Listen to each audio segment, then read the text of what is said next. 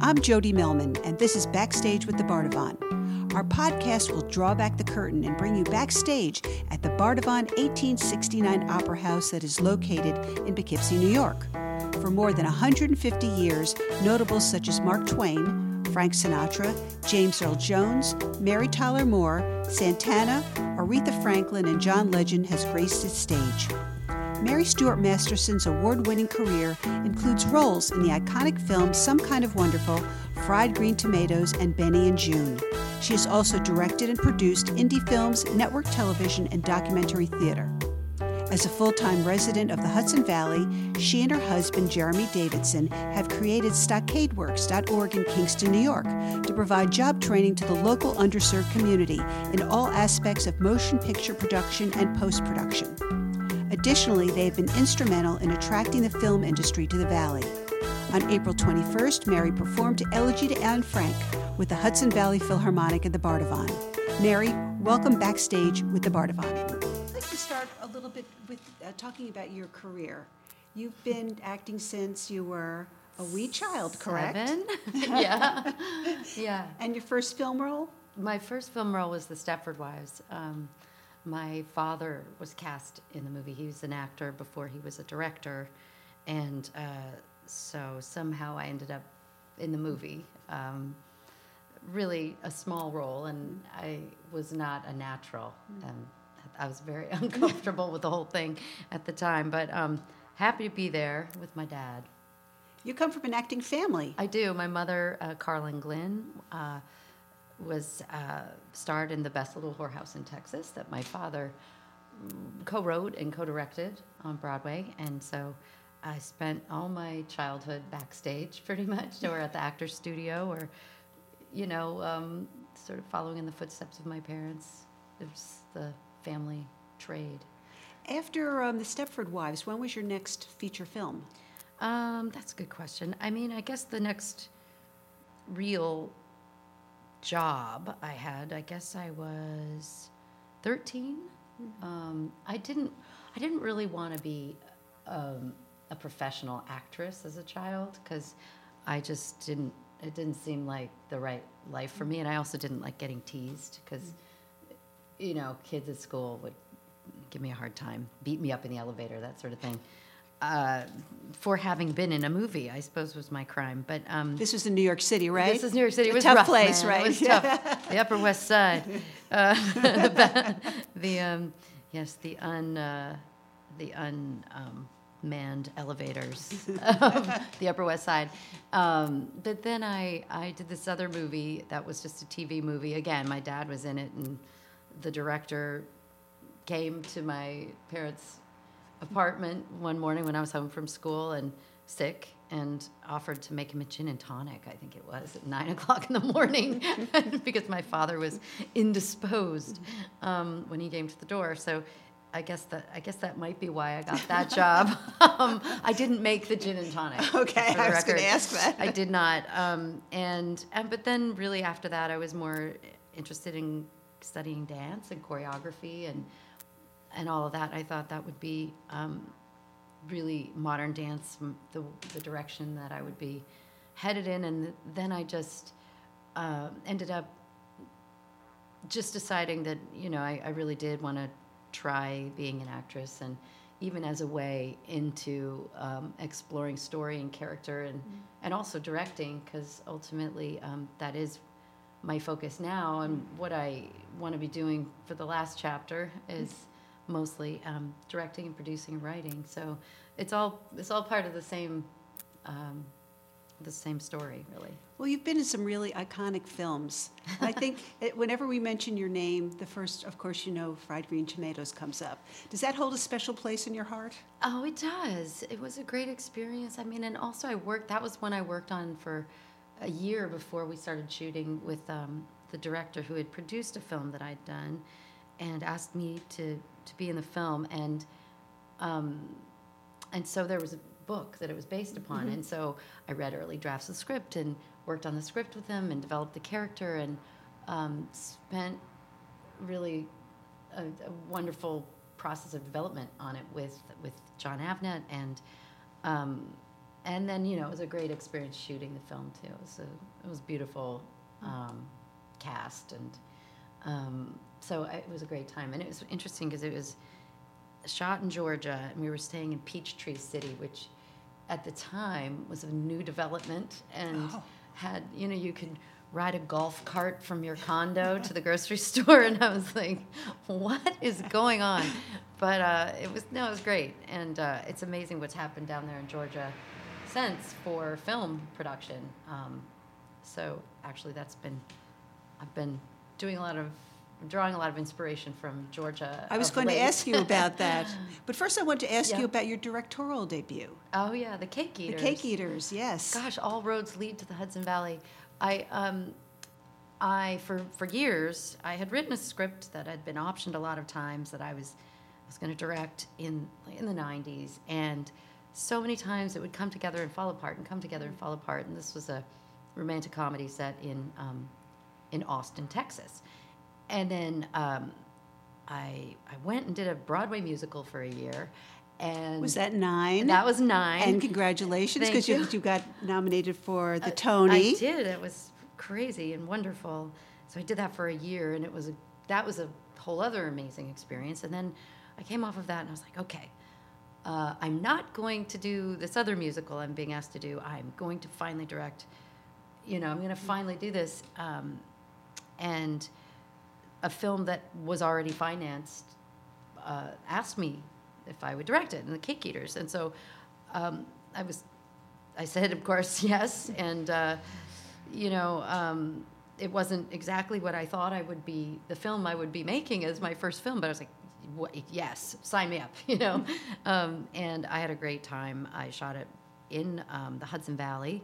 And in fact, um, I think they were eager for me to shoot in Westchester originally. And um, I just didn't find, it, there were things about the story that were already not at that plausible um, in that it was sort of technologically behind that family might not have reached each other by phone or email or to talk about the death of their mom and I was like, this has to be a place that isn't suburban or right in the shadow of Manhattan or, or, um, or a bedroom community. You know, it has to be somewhere kind of that feels a lot more rural or a lot more like, why bother picking up the phone because that person isn't here. You know, um, where, where exactly did you shoot? and so um, I was looking around and I scouted all over um, Greene County, Columbia County, um, and some in Ulster. And I, I just landed on Catskill in Greene County. And um, at the same time, found a house to buy in um, Columbia County. And, um, and ended up filming all in, in those two counties and, and really fell in love with the area. Um, I was I was looking for a place that was sort of that felt remote and rural and country and yet beautiful, and it was all those things. But um, upon settling in this area, I realized how how rich culturally it is, and um, not as a pl- place people just get away to. Um, to have a second home or a vacation or for tourist reasons, but it has its own gravity and its own culture and um, not not that I had the full advantage of taking advantage of that in the film, but but I that was my way in mm. to wanting to be here full time. and exactly, had you, had you been up to the Hudson Valley before? Or did you just kind of stumble upon us? I had been, well, I grew up in New York City, mm-hmm. and so I was always kind of nearby. I had friends growing up who, um, my best friend's family had a place in Staatsburg for a country house. So I had been there a, mm. a bit, and I'd been to Woodstock for the film festival a couple of times. But um, I had mostly spent a lot of time in Litchfield County, Connecticut. And so I had been in Lakeville and Salisbury um, for uh, four years, really, uh, a weekend house. And um, so I came over towards the Hudson River, um, away from Connecticut. And I was like, It's a big difference. It really the is. The taxes are higher. Yeah, tell me about it. Yes. but no, um, but no, I, I really truly love it. I felt like I'd really come home when when I came here. So, um, yeah, for better or for worse. You're here, right?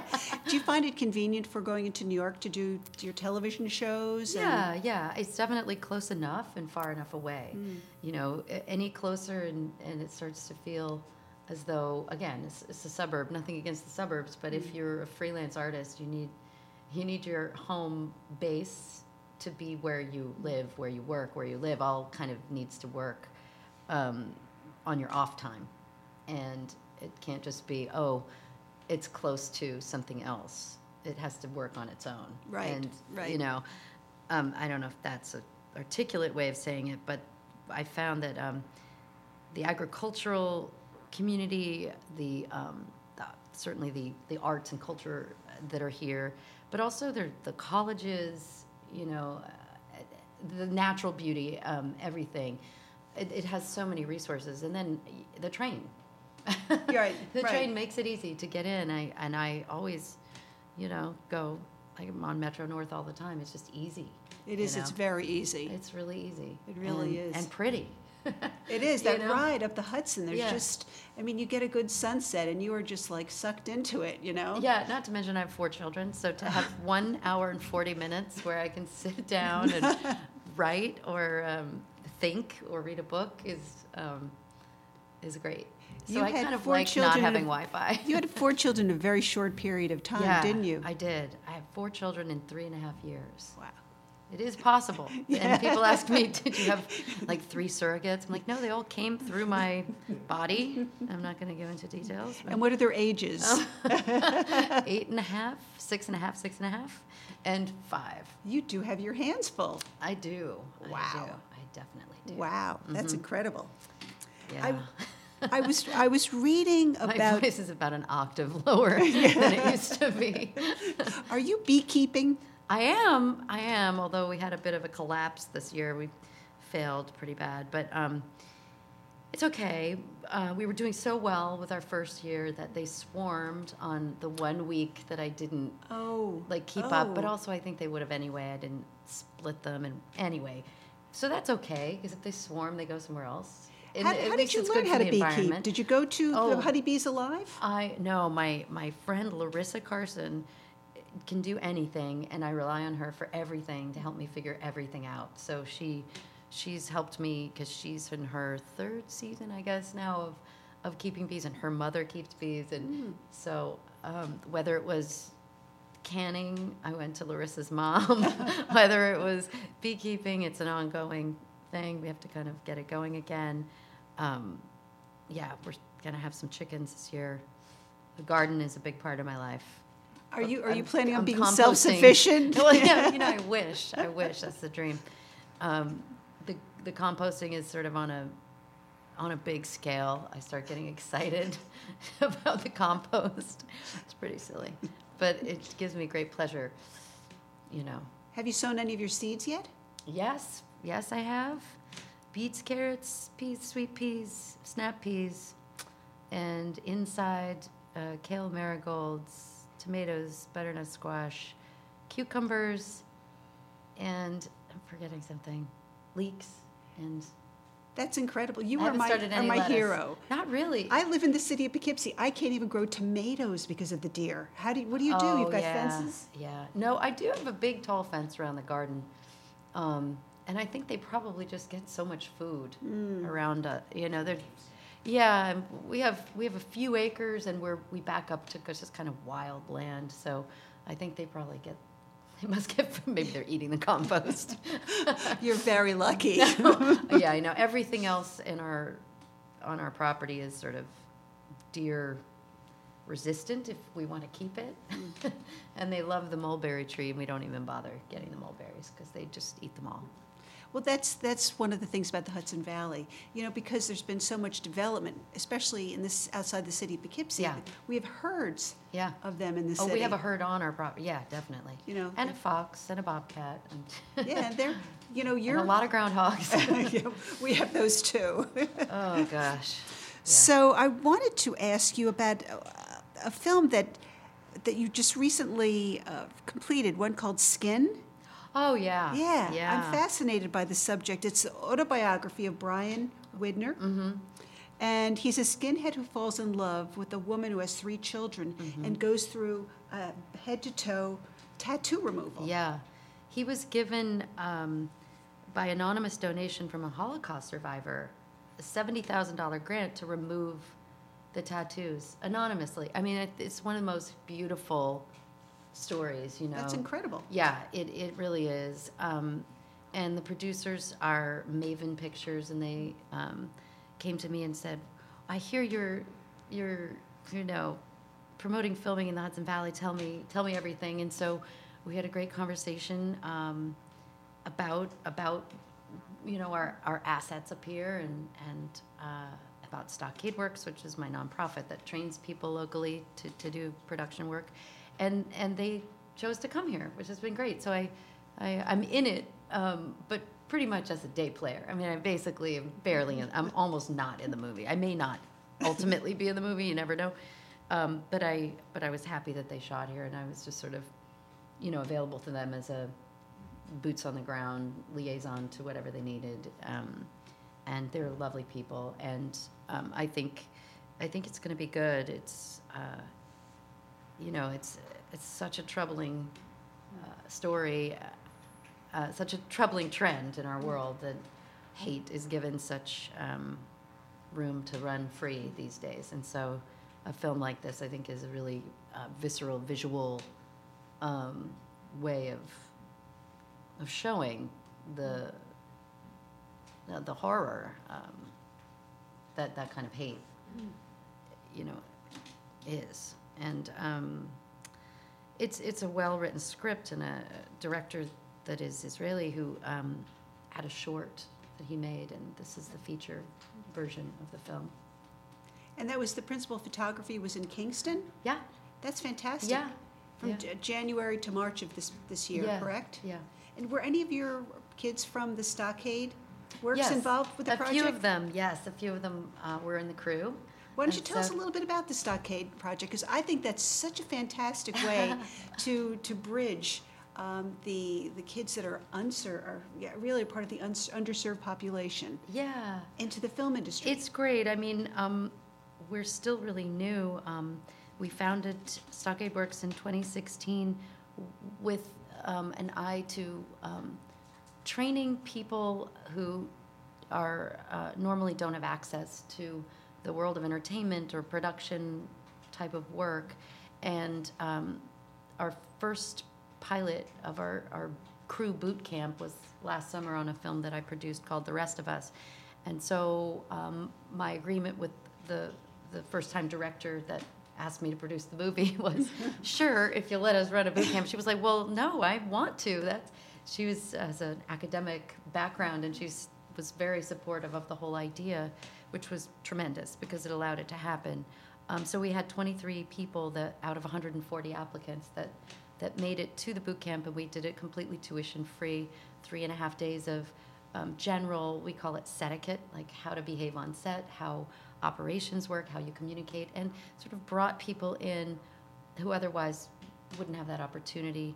Um, and we were more than 50% female. We really tried to find people of diverse backgrounds. Um, we will do more outreach and uh, reach deeper and farther once we are better funded to find more um, and more diverse people. But um, we hope to make it uh, the barrier to entry, not finances and not race and not ethnicity um, and gender or anything else, uh, but just that you are uh, eager and uh, you know um, a great worker. Like, that's the whole point. So it's a three and a half day program. The boot camp was, and um, followed by hands-on workshops in all departments. And the learning was the trainers were all top of their field, and um, at the end of the process, they the the uh, the trainees and the trainers all um, ranked who they would choose for their department, and then we mixed and matched the best um, combination of desire with aptitude with um, with what the actual key of the department wanted, and um, and we hired everybody onto the movie. That's fantastic. Yeah, and we made them a feature length film in 15 days without overtime, and everybody got paid, even the trainees. And so it was, you know, it all worked. And so some of those um, standouts um, happened to be available when this movie came to town and, and worked on Skin, as well as a number of other films since the boot camp last summer. Um, so it's great. You know, we continue to mentor and refer them. We're building a database that will be available so that people will be able to find um, people that either we've trained or that we can refer that we know, um, so that it's just easier to locate people and crew up and um, get your resources. What kind of skills were you training the people to have on the set? Well, all different kinds of skills. It's funny. Um, the the basic PA level uh, skills of how do you how do you figure out where you go? What is a call sheet? A call sheet is what you have every day when you leave work to know what time you're coming to work the next day, what scenes you're doing, in what order, um, people's phone numbers, who's in what department. All the all the information is on the call sheet every day. Um, but how do you read it? Um, how do you read a script? How do you understand what's what your department requires of you?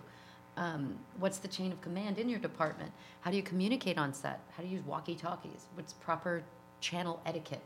um, how do you um, behave around actors? Um, all those things um, are basic PA level, but it is always done wrong if nobody teaches you.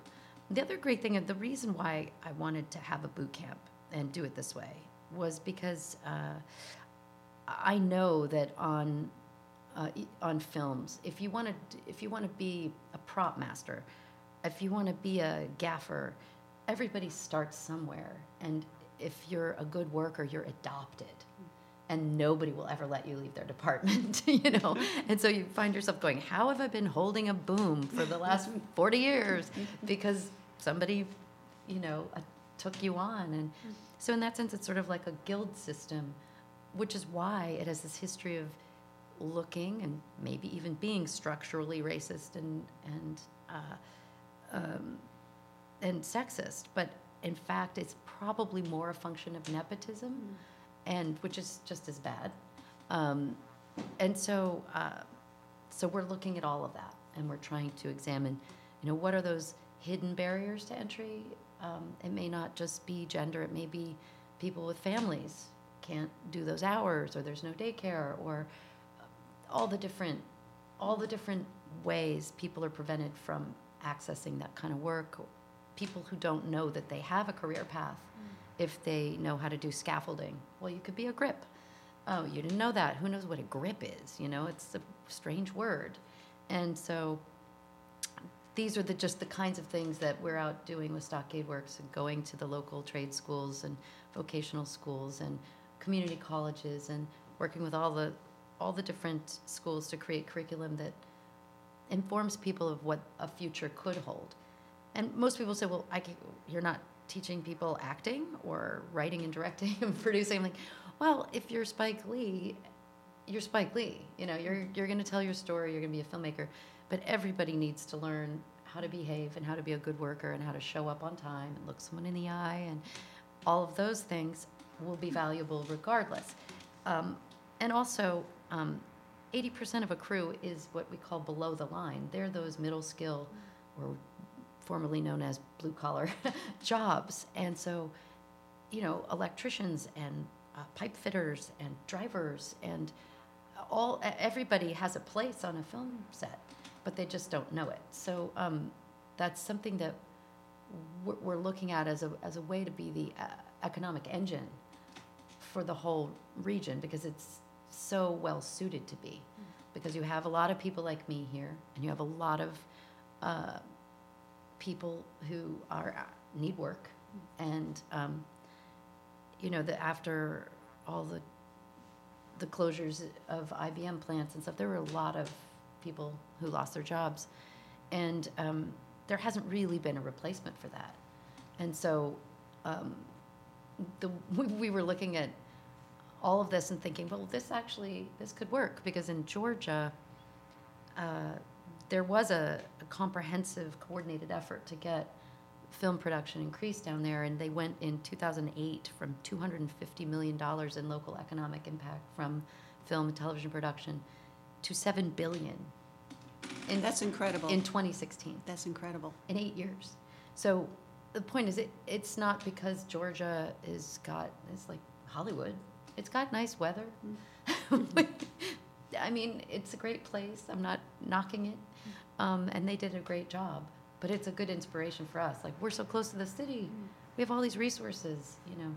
So we're figuring it out. We're trying to, a lot of different ways. But What about tax, one is training. One is working on taxes and tax incentives? Aren't you working on that as well? Yeah, yeah. For a couple of years, um, I I was advocating for an increase in the tax incentive locally. The the state has this tremendous tax credit program of forty percent, um, what they call below the line, which is all of the crew um, spend is eligible for forty percent re- fully refundable credit which is a lot of money because a lot of labor is the biggest cost on a film. Is that film tel- and television Yeah. production as well? Yes. Um, and post production gets And up to post-production. 45%, which is That's huge. Incredible. Although there are a couple of exemptions that, that you know, for um, what's called unscripted or documentaries.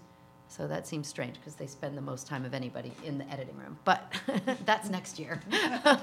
but um, so yeah, it was 30%, and uh, some counties to the north of us got an extra 10% to further incentivize those areas to production because they were seeing that 98% of the incentive was being captured in the city of New York. And, um, and so uh, I just got involved in um, trying to change that so that we could also get that extra 10% to get attention because it was like our region was um, the donut hole. we were being, there was a lot of independent production, and that continues to be the case, and quite a bit more, three times as much as there was since the tax incentive, which is great. Yeah. But television production is going to require um, continuing to scale up facilities and crew and uh, agreements with unions to allow us to work uh, up here without commuter fees and stuff like that. So we're working on all that now, but um, it, it is it is something that just takes a long time and a lot of planning. But there was some misunderstanding that the upstate uh, counties were not going to benefit from this, that only New York City would benefit from this. Even if New York City is the only beneficiary, it still benefits the state with just a huge amount of revenue and jobs created in New York City. But it doesn't make sense for it all to be in the city because it's it's just over it's bursting at the seams. Um, and even all the sound stages are full. So and with waiting lists. So it's just it's sort of time for for the upward migration. Right. Well, you have, you have an idea about the upward migration in Kingston, don't you? yes. And you're, I was just reading today that um, the Metro project Mm-hmm. is very close to reaching fruition, isn't it? You just received a big grant. Yes. Or RUPCO received a big grant. Yes, yes. No, we we um, applied together for two years in a row for ESD grants and for for um, the space in Kingston of a seventy thousand square foot uh, former warehouse that uh, will be turned mostly into a com- com- the community community facing aspect of what we're doing, the um, the theater, the post production, the co working spaces, the production offices, storage for film like things, a black box theater, um, event space. You know, a way to bring people in and train and build media literacy and community uh, in the community of Midtown Kingston. Um, the uh, the other project of the future is also larger scale sound stages that will be elsewhere. Um, and um, separate from all of this, I have a production company uh, in, so that I can actually make a living. none of this pays me, by the way. So I need to start uh, actually making a living writing, directing, and producing again. And is that Storyhouse? That is nope. That's not even okay. That doesn't That's something else. Story So tell us about your production company and some of the some of the projects you're working on. Well, um, I'm, I'm this year I'm, I'm launching Quality Pictures, which with my uh, writing partner Alexander Brodsky, and um, we're going to um, d- just make a whole slate of m- moderate budget features um, for television, and uh, we have a series we wrote together um, about extreme parenting at an advanced age. Um, and then um, Story Horse Documentary Theater is a project that I, my husband Jeremy Davidson and I started a few years ago, and in fact we had our our um, we premiered our first project with Story Horse called The Little Things here at the Bardavon um, two years ago now, and um, love the Bardavon, love Chris uh, and Stephen, and everybody here. And so um, that project is a multimedia story project that is all about Hudson Valley stories, whether they are historically based or present day issues. One was about Lyme disease, and one was about sustainable agriculture, and one one we just did was about the unsolved murder of Frank L. Teal, the surveyor of Dutchess County, and uh, from 1949. And so, and one is about slavery and race in Dutchess County. So they're they're sort of issue projects that are that are documentary theater. And how would someone submit an idea to you? Well, storyhorsetheater.com or .org actually, we changed it. it's, it, it takes um, submissions, but mostly they just come from us. Um, and uh, yeah, and Stockade Works is also has a website. There's a lot of information there. StockadeWorks.org. And you can donate if you're interested. Yes, it's a 501c3. There you of- go. So as of people two can months ago. people can contribute and help you on your your journey. And speaking of journeys, your journey is going to be coming to the Bardavon Yes. this Saturday night. Yes, I'm And excited. Yes, and you're going to be doing the elegy of Anne, of Anne Frank. Yes, I'm, I'm very um, happy to be here at the Bardavon. I think the programming here is always uh, so strong and innovative. And um, I was listening to uh, the music a moment ago, and it's pretty. Yeah, they were tuning up in the background as we were trying to start. Yes. Yeah, no, it, it's wonderful. Philharmonic's It's- wonderful. They're they're wonderful, and I'm I'm just happy to be a very small part of um, supporting their vision, really, and um, Anne Frank. I mean, I, I can't say I'm performing Anne Frank. I am I'm fortunate to read her very inspiring words. And it's it's it's a wonderful it's a wonderful program. Yeah, You know, it's going to be a little bit of John Williams and a little bit of, um, oh, uh, not Sprach Zarathustra, it slips my mind. Um, oh, Valkyries, the Flight of the Valkyries. It's going to be an interesting program. Yeah. Should be a lot of fun. I And can't think- wait. I can't wait here. I can't wait to hear it. I just got here. Well, we're so glad you could join us here. Thank you. And uh, again, uh, we wish you all luck with your projects. Thank you. And keep in touch with us. too, And too many things, yeah, right? let us, No. oh, really? It's Do you sleep? And you've got you've got four children. No, Do I you don't. sleep at all? No, that's why I might as well be doing something right productive. Children do make you more productive, don't they?